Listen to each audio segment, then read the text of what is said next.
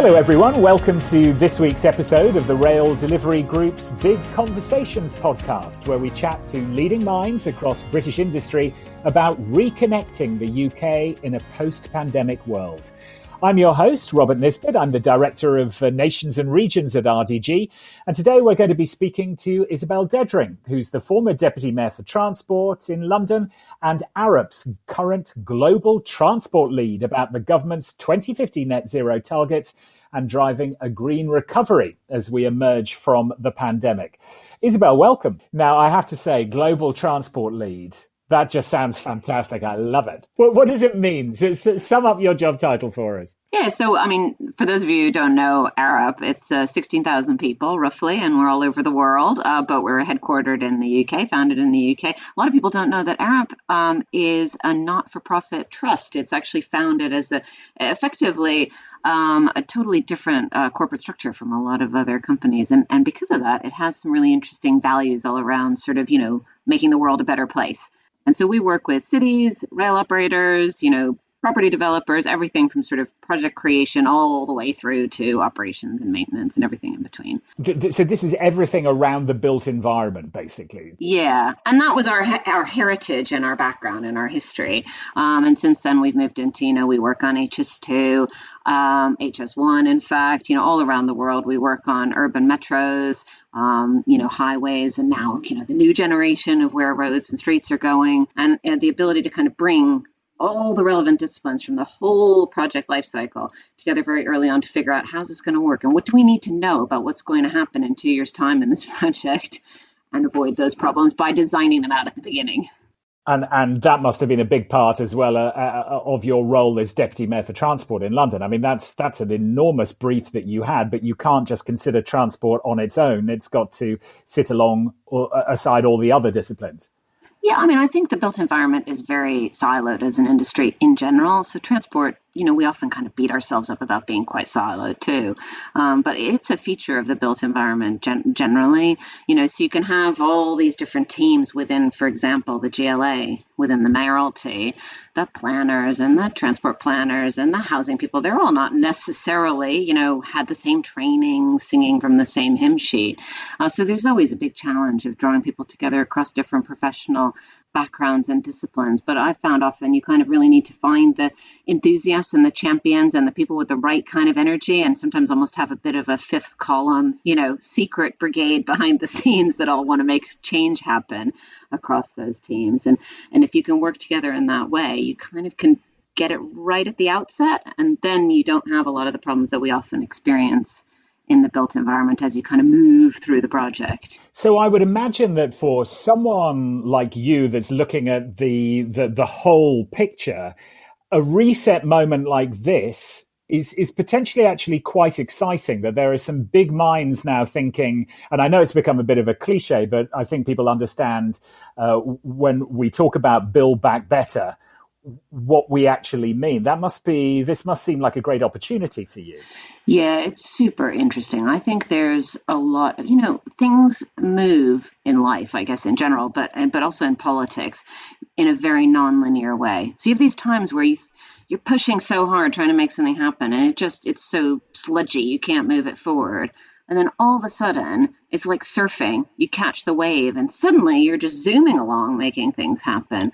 And this is one of those moments, you know, where it, potentially there's an opportunity for quite a few of the things that we'd all like to see in the world, not only as professionals, but as individuals, you know, cleaner air, fewer carbon emissions, a fairer society. There's this opportunity where everything's sort of thrown up in the air a bit to put the thing back together in a slightly different and better way from the way it was before.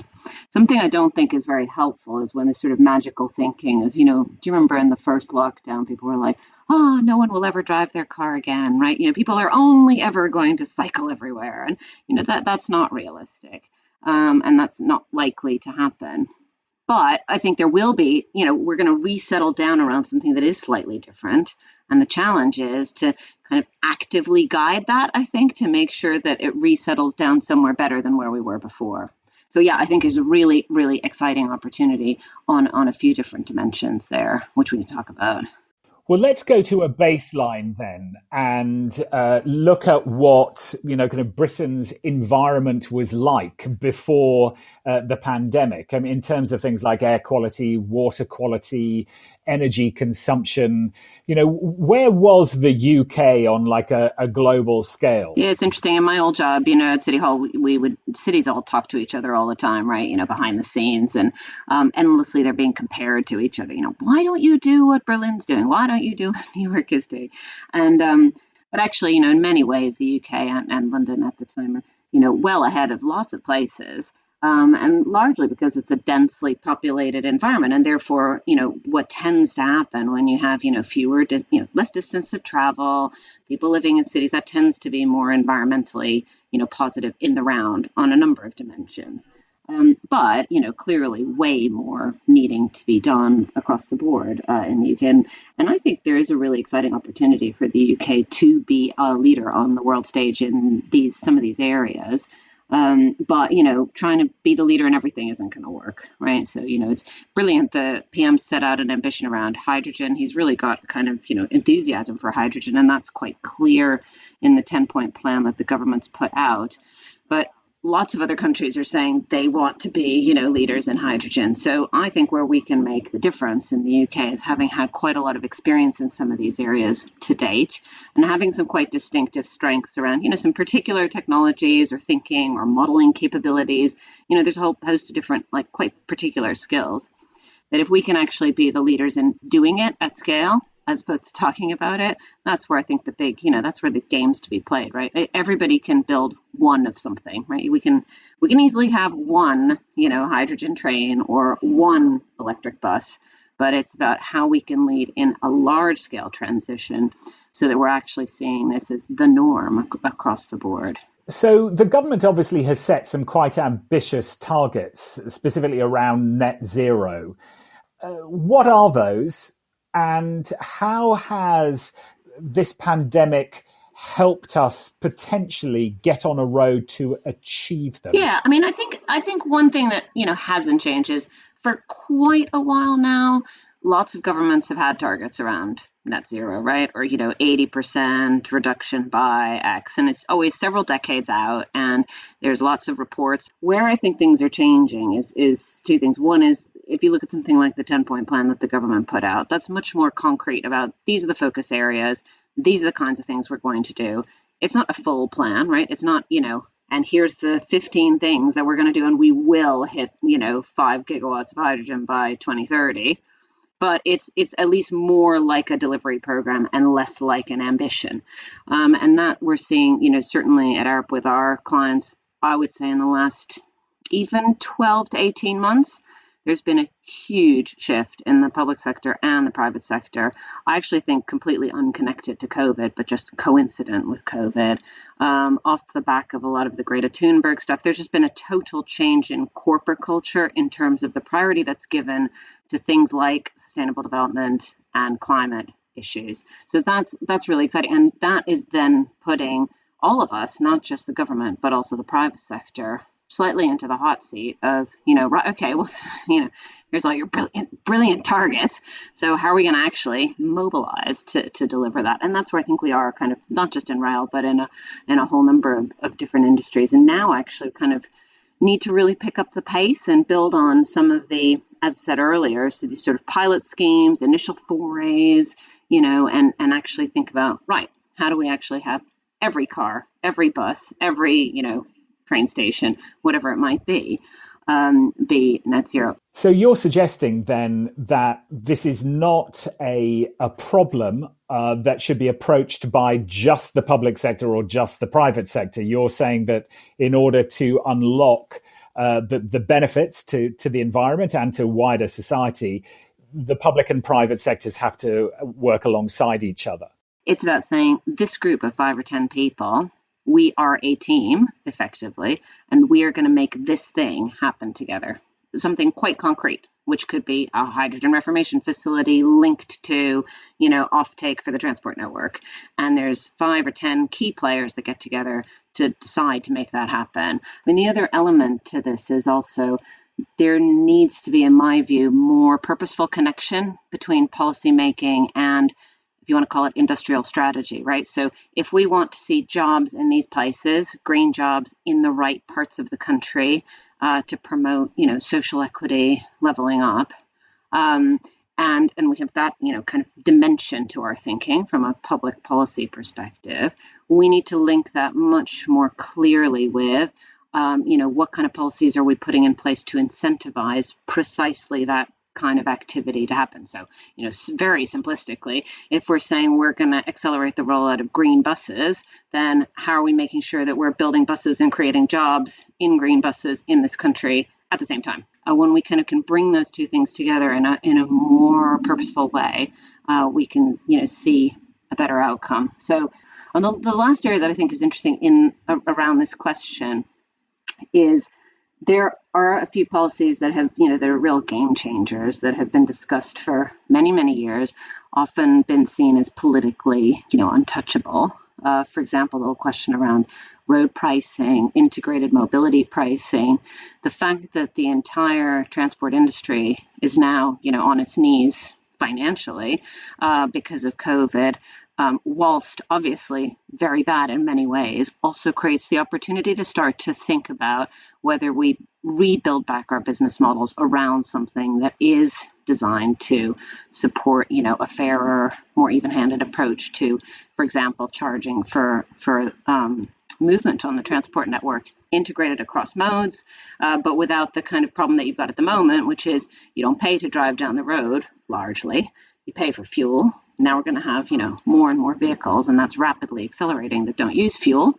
So that revenue stream's drying up rapidly for the Treasury. So, you know, this is, I think, potentially a tipping point moment for some of those types of policies that maybe previously were seen as, you know, unacceptable, too difficult, too different.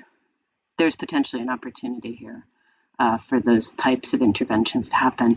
But you know, it's quite touch and go. It's hard to tell how that's going to pan out at the moment, certainly in this country. There's other countries, though, you know, if you look around the world, much more serious activity looking at these sorts of things. So there will be movement in this space, and the risk for the UK is to be, you know, we don't want to be on the back foot or the laggards. We want to be, you know, on the front foot and leading the charge, um, not being dragged along behind other countries.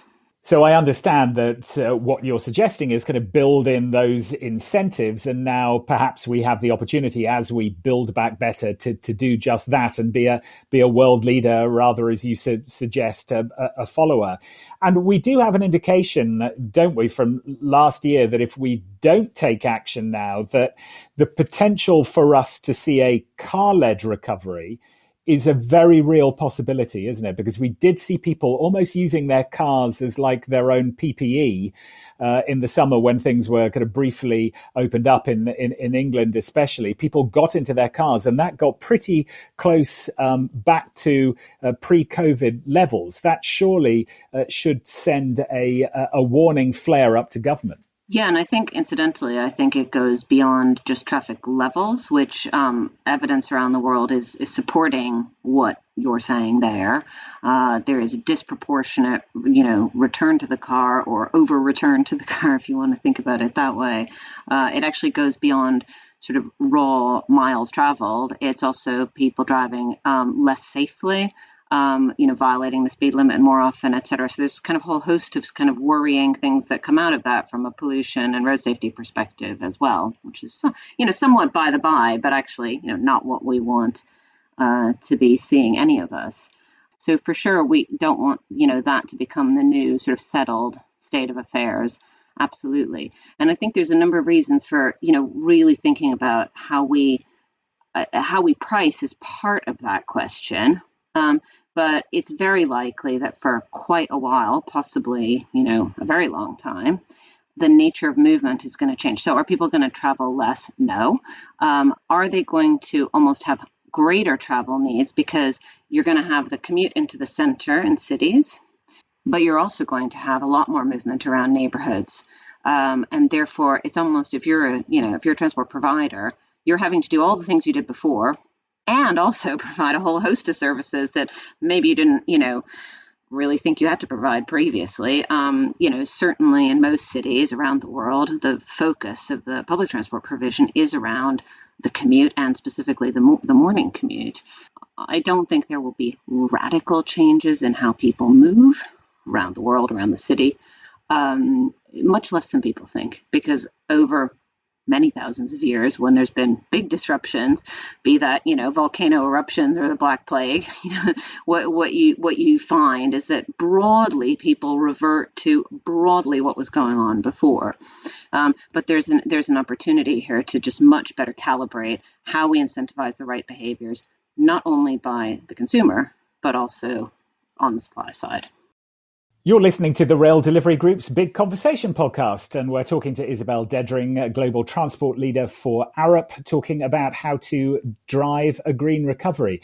And it's really interesting what you said, Isabel, there, because as you were talking about incentives, I was thinking, yes, we're talking about how to incentivize uh, business to to to maybe change, uh, you know, how how it supplies services, but the incentivizing the consumer piece is also uh, really significant here, isn't it? And and that is giving them different different options, perhaps to the ones that are already available. And th- that, of course, is is important and a very live discussion in, in the rail industry, for example. You know, we want people to do the right thing. We we want them to buy an electric car. We want them to get out of their cars and get into you know bicycles, trains, etc.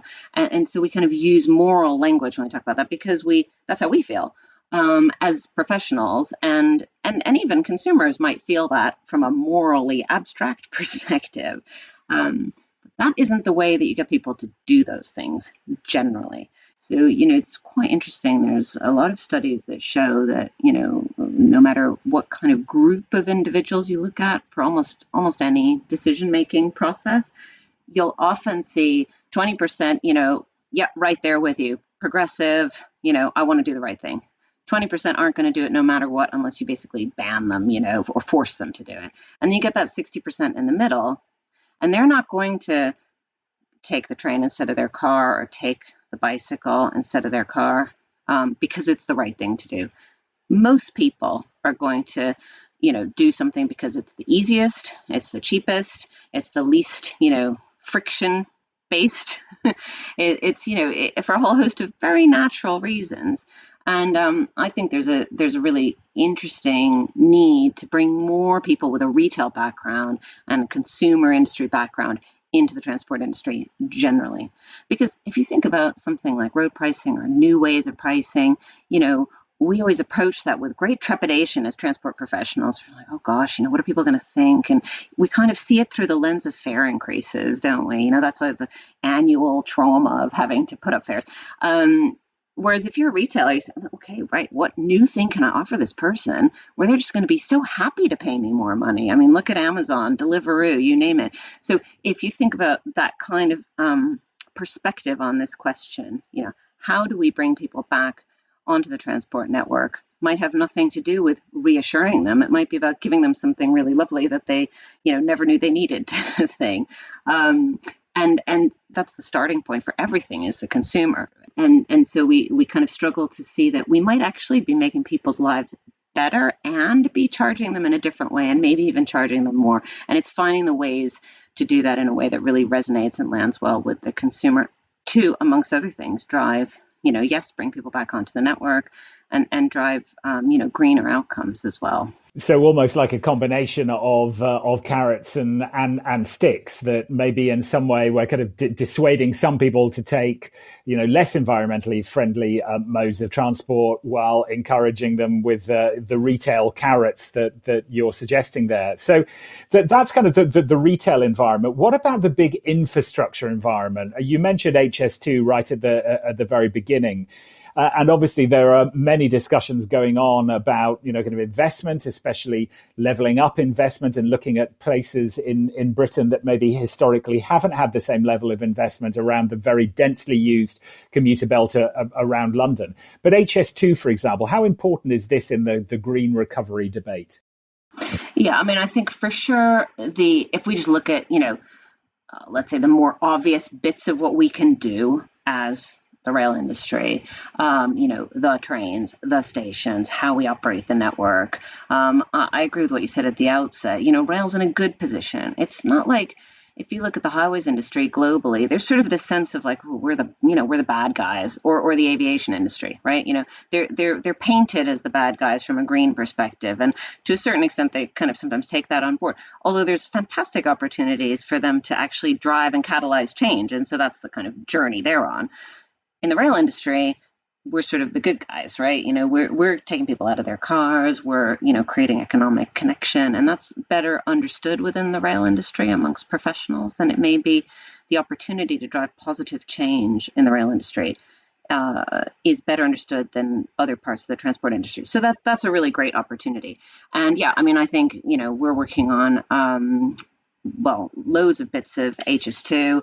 Um, but, you know, if just as one example, uh, the HS2 interchange station, you know, that's BREEAM outstanding and it's wonderful. I mean, what's been designed there, what we've done all around, you know, it's not just about the, the, the, the building fabric. It's about, you know, cycle parking, how it integrates into the surrounding community, energy use on the site. So I think there's there's loads that we can do in in that space. And I guess I was thinking about this through the lens also of the if you look at that 10 point plan from government, yes, there isn't you know a point that says green rail, right? You know, oh right, that's our one.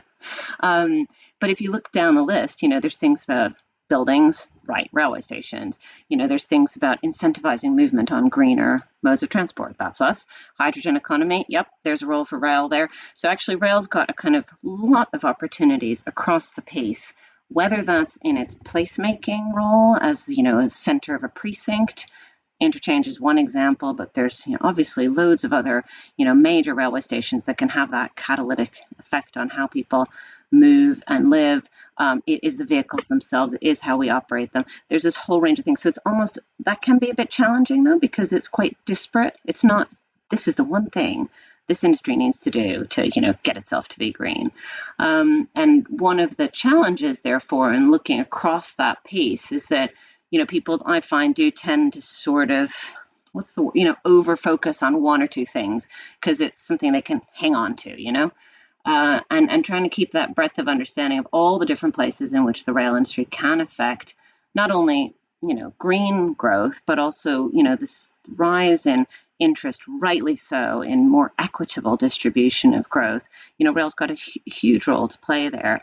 But i think um, like other transport bits of the transport industry to do that effectively, to have that impact across the board, whether it's hydrogen economy, whether it's high quality buildings, whether it's you know green vehicles, rail can have that impact, but it has got to be more opened out to other industries, and that's the challenge, right? So we have all the connections we have within our industry, but then we've also got to now you know, be connected out into the energy industry because we've got, you know, we've got a totally different drivetrain technology, new sources of fuel, et cetera, et cetera. We've got to be connected into the built environment sector because of our impact on, you know, how people move and live and the, the kind of surrounding placemaking around uh, what we're doing. There's the whole meta, you know, economic impact of something like, you know, long distance rail, like HS2.